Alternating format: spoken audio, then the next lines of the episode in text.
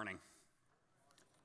I'm going to ask you to open your Bibles to Matthew chapter 4, verses 12 to 25. And if you're using the Bibles provided for you in the seat back in front of you, uh, it's found on verse 809. Matthew chapter 4, verses 12 to 25.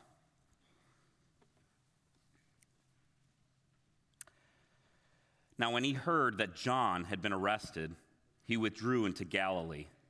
And leaving Nazareth, he went and lived in Capernaum by the sea, in the territory of Zebulun and Naphtali, so that what was spoken by the prophet Isaiah might be fulfilled.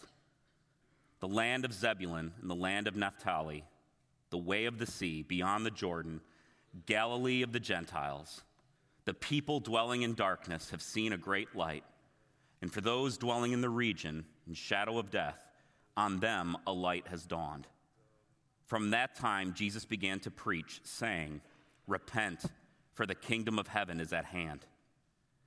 While walking by the Sea of Galilee, he saw two brothers, Simon, who was called Peter, and Andrew, his brother, casting a net into the sea, for they were fishermen.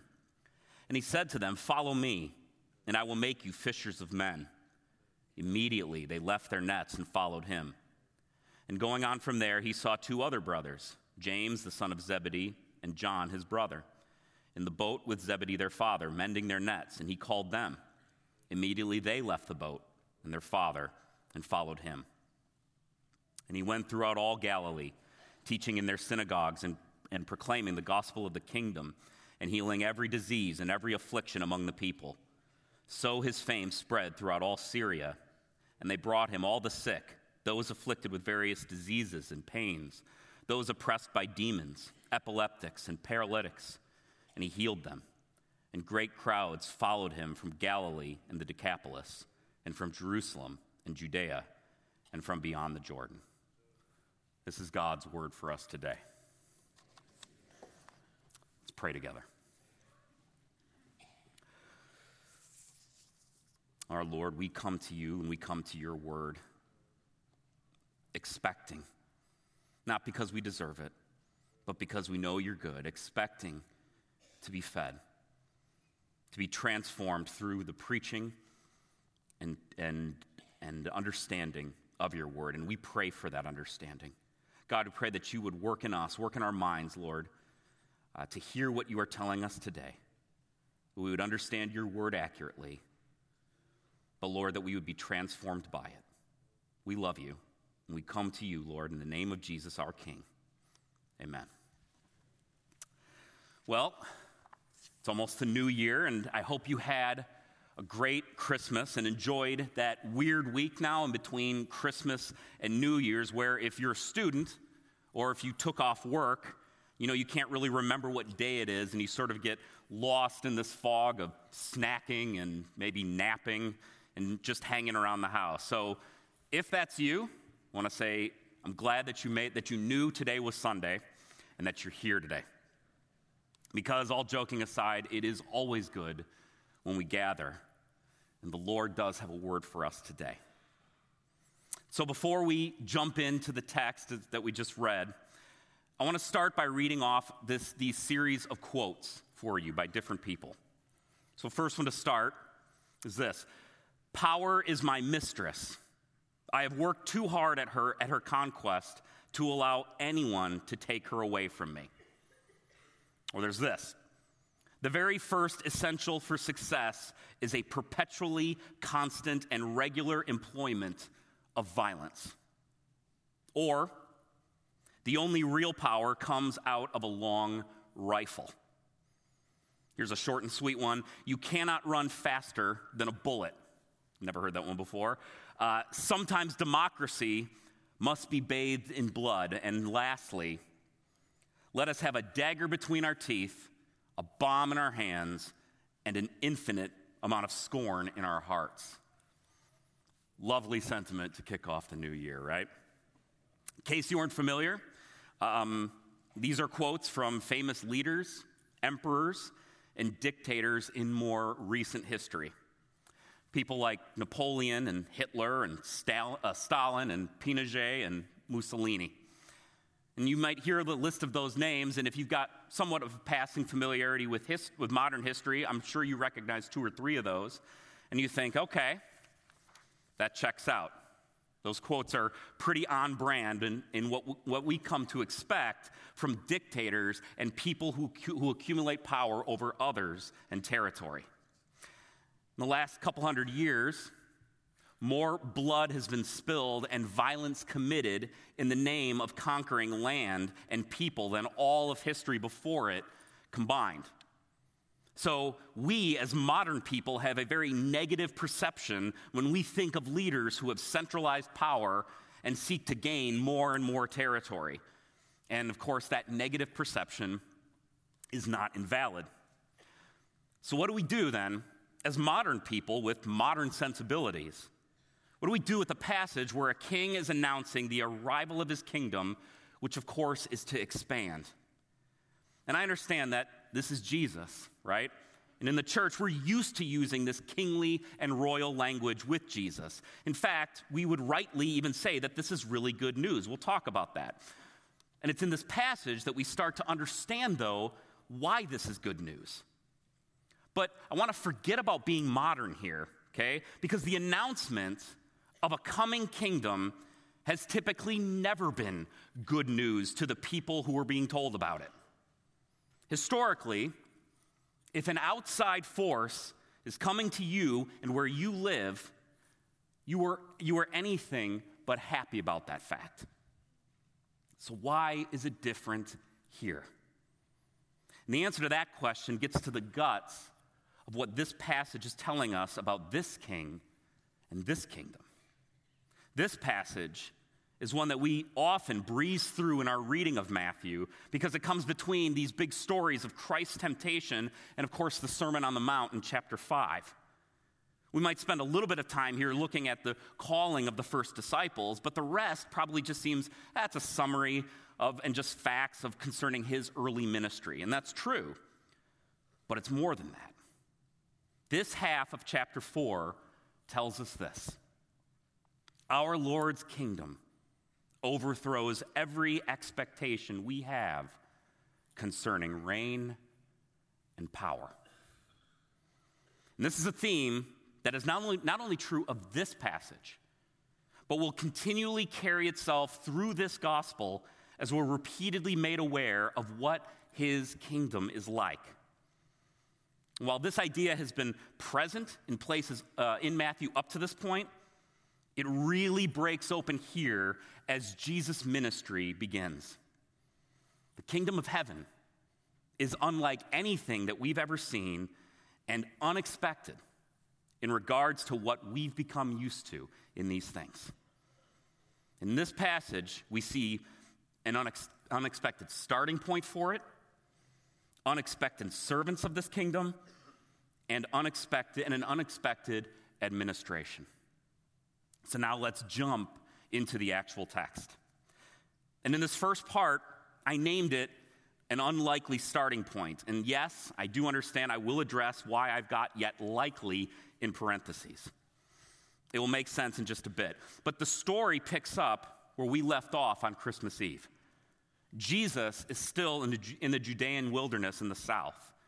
But because John the Baptist has been arrested, the heat is presumably up, turned up on anyone with associations with him. So Jesus goes back up to his hometown of Nazareth. But Matthew doesn't explain much, he, does, he just doesn't stay there. He leaves his hometown and he goes, chooses, and goes to Capernaum, a town placed on the northern shore of the Sea of Galilee. Jesus is going to begin his ministry in this region around the Sea of Galilee, and he's setting up base in this town called Capernaum. Why here? Why this location? Matthew does give us an answer by quoting the prophet Isaiah. So in 15 and 16, again, it says, The land of Zebulun and the land of Naphtali, the way of the sea beyond the Jordan, Galilee of the Gentiles. The people dwelling in darkness have seen a great light. And for those dwelling in the region and shadow of death, on them a light has dawned. dawned. So, what he's quoting here are parts from Isaiah 9, uh, verses 1 to 3. And this is all part of the section that eventually leads up to the verses that we've become very familiar with at Christmas time from Isaiah 9 6. For unto us a child is born, to us a son is given. But it talks about this great light coming to people who are dwelling in darkness. In Matthew's own words, and of course, quoting this Isaiah passage, Matthew refers to the land of Zebulun and and Naphtali. Now, I don't want us to get overwhelmed with names here. Okay, Zebulun and Naphtali were two of the 12 tribes of Israel. And when they first settled in the land, right? And the land that these two tribes of Israel settled in was in the northernmost part of the land of Canaan, covering the region of the Sea of Galilee. And I want to tell you a little bit about the history of this region. See, back when the people of Israel were freed from Egypt and they conquered the land of Canaan to live and to settle in, some of these northern tribes, which of course Zebulun and Naphtali were two of those that, that were around Galilee, they didn't complete the job and remove the other nations from, the, from their cities. So these regions were prone to attacks from surrounding nations, and they're often subjugated by other people because they're in this location. But it was also common for them to intermingle with these cultures. And they were quick in joining in worshiping of their false gods. They were always on the edge of everything. You had southern cities, right, like Jerusalem. They would have their moments of glory, their moments in the sun, but nothing good ever happened that far north in Galilee. During King Solomon's reign, he gave away 20 cities of Galilee to the king of Tyre, a foreign nation. And when God then later utilized some of the great empires of history to come and conquer his people as a judgment for their sin, who got it first? Those in the north, the people of Galilee. And so, for the past 600 years from the time of Jesus, every world empire that came through to conquer Israel came from the north and marched through Galilee first the Assyrians, the Babylonians, the Persians, the Greeks. Galilee was the front doorstep that was trampled over and over and over again by these earthly kingdoms and empires. With this, then, they became so intermingled with the nations that had conquered them in the past that their identity with the people of God, with Israel, had become very obscured. They hardly even seemed a part of it.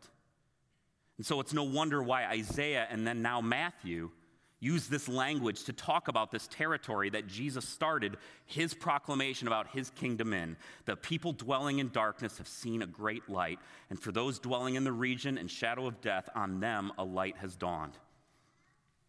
I told you earlier that I'd explain why I put yet expected in parentheses on this first point, because of course, when a new kingdom came to conquer God's people, this northernmost region of Galilee always was the first to feel it in a very real way.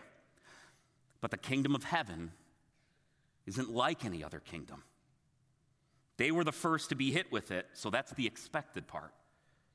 But Christ's kingdom is not like the Assyrians who came hundreds of years before then as an instrument of God's judgment. For those who become part of this kingdom, it means salvation. And down and out Galilee gets to be first to partake in this almost unimaginable blessing. Now, I don't want us to miss this word here for us. Because I get that this is a lot of history and there's a lot of timelines and empires and such. And granted, I'm partial to these things. I enjoy them and they're important in the context of understanding Matthew here.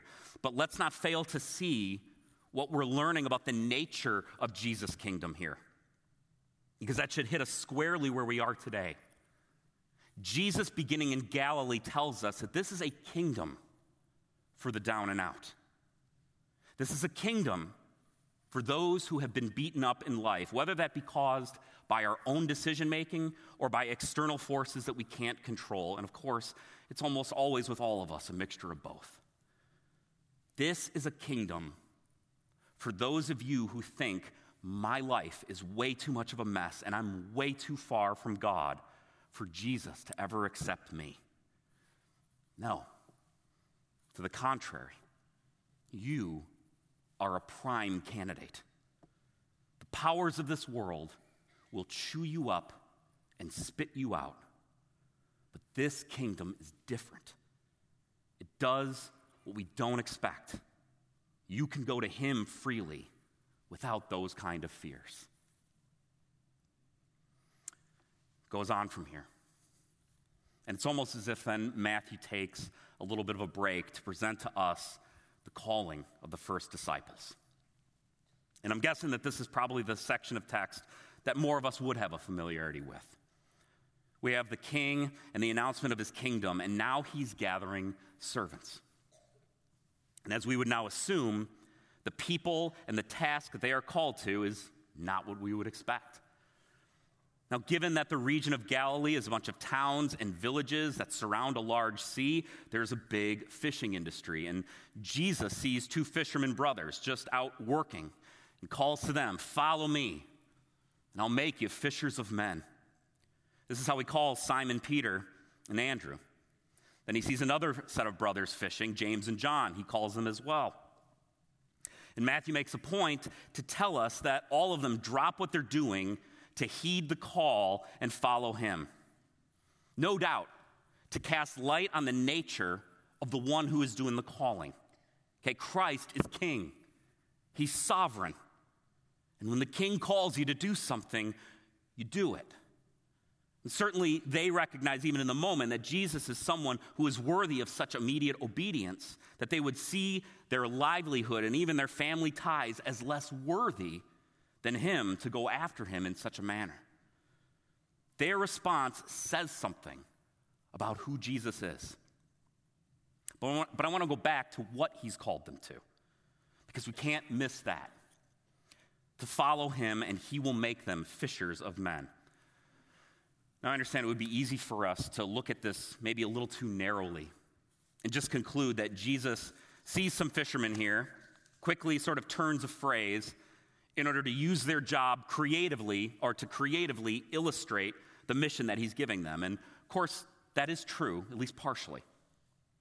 He does take what they're doing and he puts a twist on it about in, in how they will be gathering people like fish to his kingdom.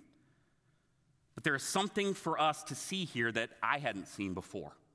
Okay, and I'm not sure whether the disciples understood all this in the moment, uh, but this is not the first place in the Bible where this language is used of fishing for men or people.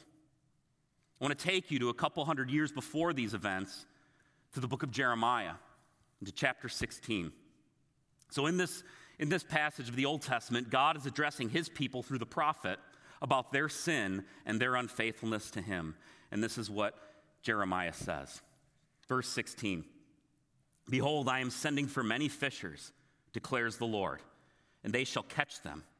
And afterward I will send for many hunters, and they shall hunt them from every mountain and every hill and out of the clefts of the rocks. For my eyes are on all their ways.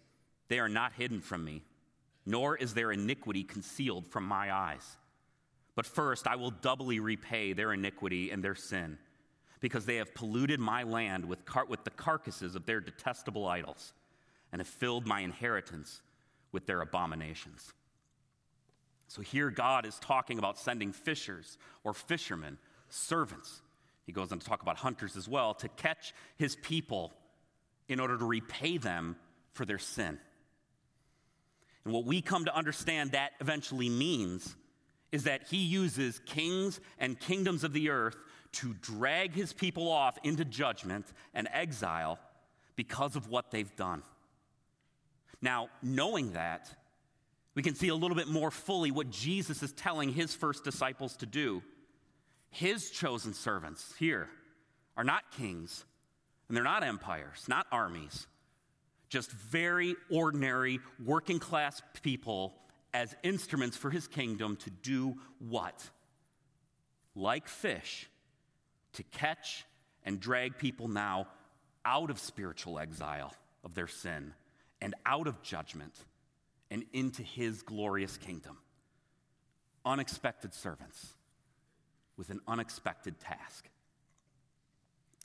And this initial call then to the first disciples find its finds its greatest clarity at the end of Matthew when our Lord then gives his great commission. The call to be fishers of men and bring them to the Lord still stands as the central calling to all of those who follow Jesus. We too are held to this as well if we call Jesus Lord. To every man, to every woman, to every child. No matter our age or our level of education or our social status or any other category that we can dream up of, none of it serves as a legitimate reason for not making disciples and bringing people to our Lord. God has chosen ordinary people from all stripes for this very extraordinary task. And this is what makes Jesus' calling of Peter and Andrew and John and James so notable. Knowing who he calls to serve and the nature of the service that he calls us to, we ought to be challenged this morning. I hope our hearts are moved by the work that he's entrusted to his own. That we give ourselves fully over to going to those who are in darkness and bringing them to the light of his kingdom. The Lord has saved you. That's what your life is about now. All other elements that make up your life, your job, your family, your friends, your education, your hobbies, your money, all of it now serves the ultimate end of catching people and bringing them along to see them worship the one true worthy King. I want you to understand, though, that I'm not and nor is the passage calling you to just quit or leave behind the things about your life that were listed before. But what is the ultimate thing that you live your life for? That's the question that no believer can escape when reading this. Are we all about being fishers of men? Or, as our vision statement at Grace Church would put it, to know Christ, to make Christ known. And I'm not saying that we don't do it at all. Certainly, I know that's not true. When you talk to your neighbor about Jesus or you invite them to church, you're being a fisher of men. When you open up your Bible with your kids and talk with, talk with them about the Word, you're being a fisher of men. Or when you invite your friend to Blaze or maybe your friend to Ignite so that they might hear the truth of who Jesus is. You're being a fisher of men. Or when you encourage and teach and equip other Christians to make disciples, you also are being a fisher of men. And I'm encouraged all the time by what the Lord is doing in this church. All we're saying is we just need to be growing in it all the more. I need to continue to grow in these things. And I just want to say this final thing on this second point. This isn't a guilt trip, okay? It's certainly not meant to be one if it comes off that way. Because the gracious King of Kings has called us to this. In other words, what a privilege it is that we get to do this. If we could only see consistently with spiritual eyes the work that is before us, the weightiness of it and little old me and little old you get to do it. What a joy that is. I want to get to the last three verses then. And we see things switch gears again. And it goes back then to giving a big picture of Jesus' ministry in Galilee. What we see is an unexpected administration. Now, I do question whether I should have used the word administration. I suppose I could have used the word rule here. But when we talk about an administration, we're simply talking about the nature of things under a person's leadership. So we might want to think maybe about United States presidents from the past. So we talk about George Washington's administration. His administration is about establishing the government of this new country, right? And uh, what about the, you know, the Lincoln administration? It's defined by walking through the difficulty of the Civil War and freeing the slaves. So, that sort of thing. When we look at verses 23 to 25, what does it tell us about the nature of Jesus' rule? First of all, what, we've been, what, we, what would we have expected of a new conquering king? Okay? As was pointed out earlier, this region was very used to empires coming through and conquering them. And of course, it was never good news to know that another army was coming to take you over. You know that you're going to be under their thumb in some kind of way. Okay, maybe it was just high or oppressive taxes. Maybe you lose your personal property and you see it seized by this new kingdom. Or if the ruler was really brutal, and some of them were, it might mean enslavement of you and your family. So you just kind of hope for the best and wait. But Matthew gives us a glimpse here of the nature of Jesus' kingdom on earth.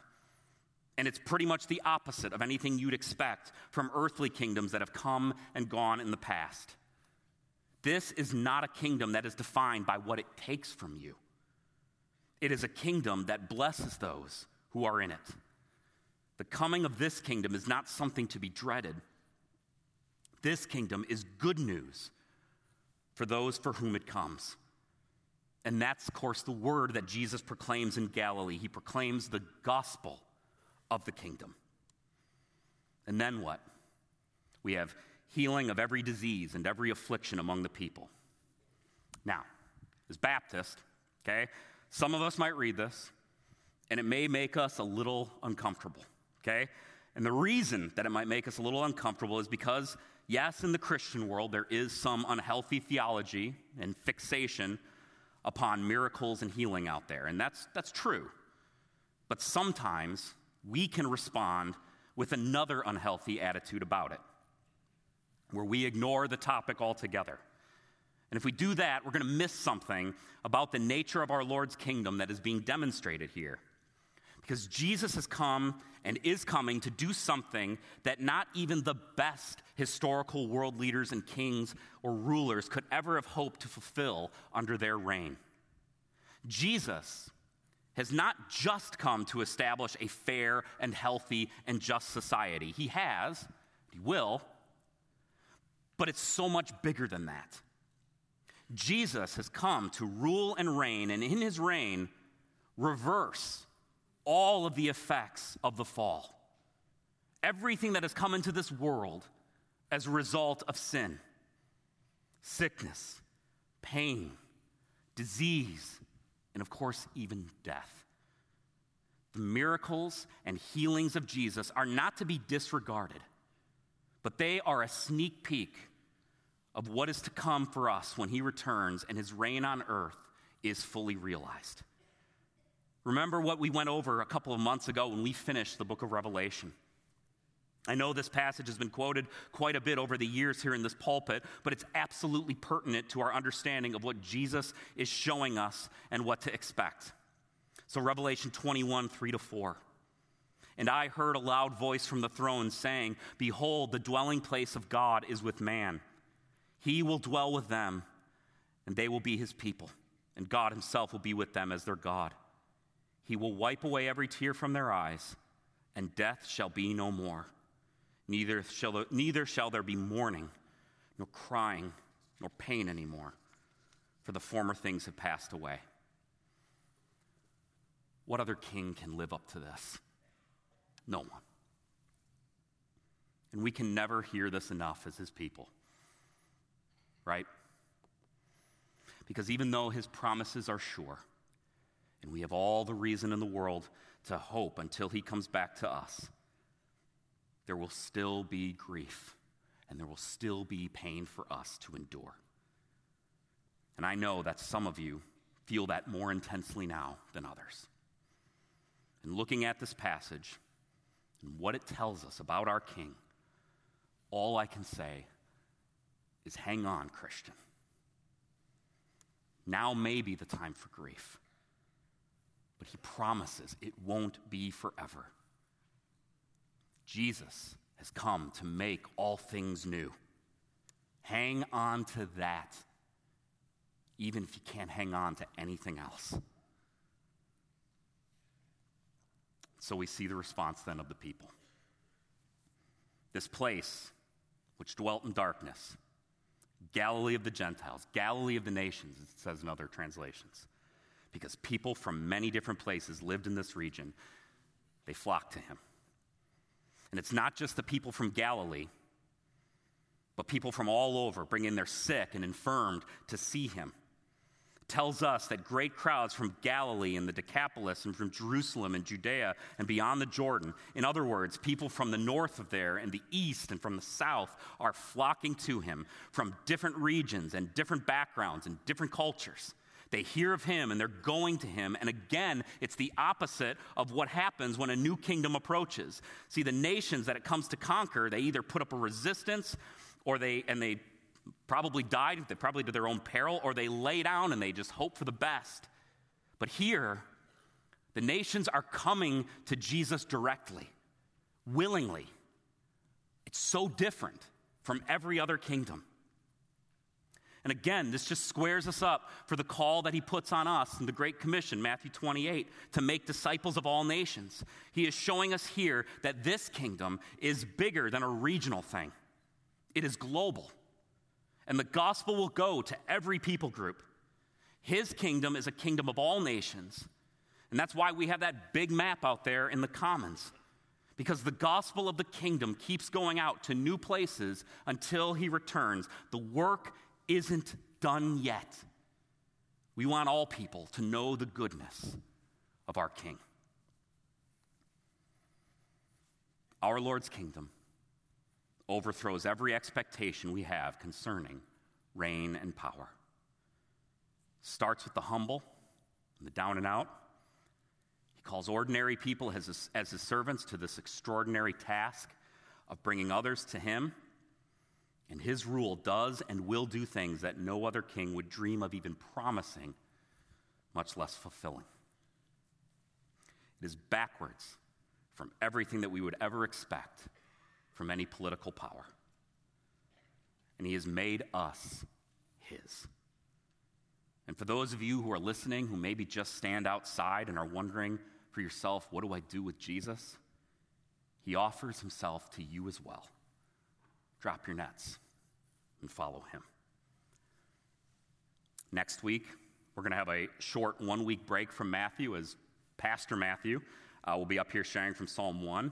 But after that, uh, we're going to be jumping right back in as we hear what the Lord says to these very crowds who have come to him about living in his kingdom from the Sermon on the Mount. So I want to encourage you actually to take time and to read Matthew 5 through Matthew 7. But in the meantime, but in the meantime, let us think on these things and pray. Bow with me. Lord, we come to you asking that you do in us, Lord, what our flesh rebels against. Come to you freely, to know your salvation, to serve you, and to see the glory of your kingdom. God, I pray for uh, us as a church that as we press forward in this year, that we would grow in these things. Lord, we love you, and we thank you, Lord, for the grace shown to us. May this word transform us today. In Jesus' name, amen. Just want to give you guys some time to uh, take some time in silent reflection on this word.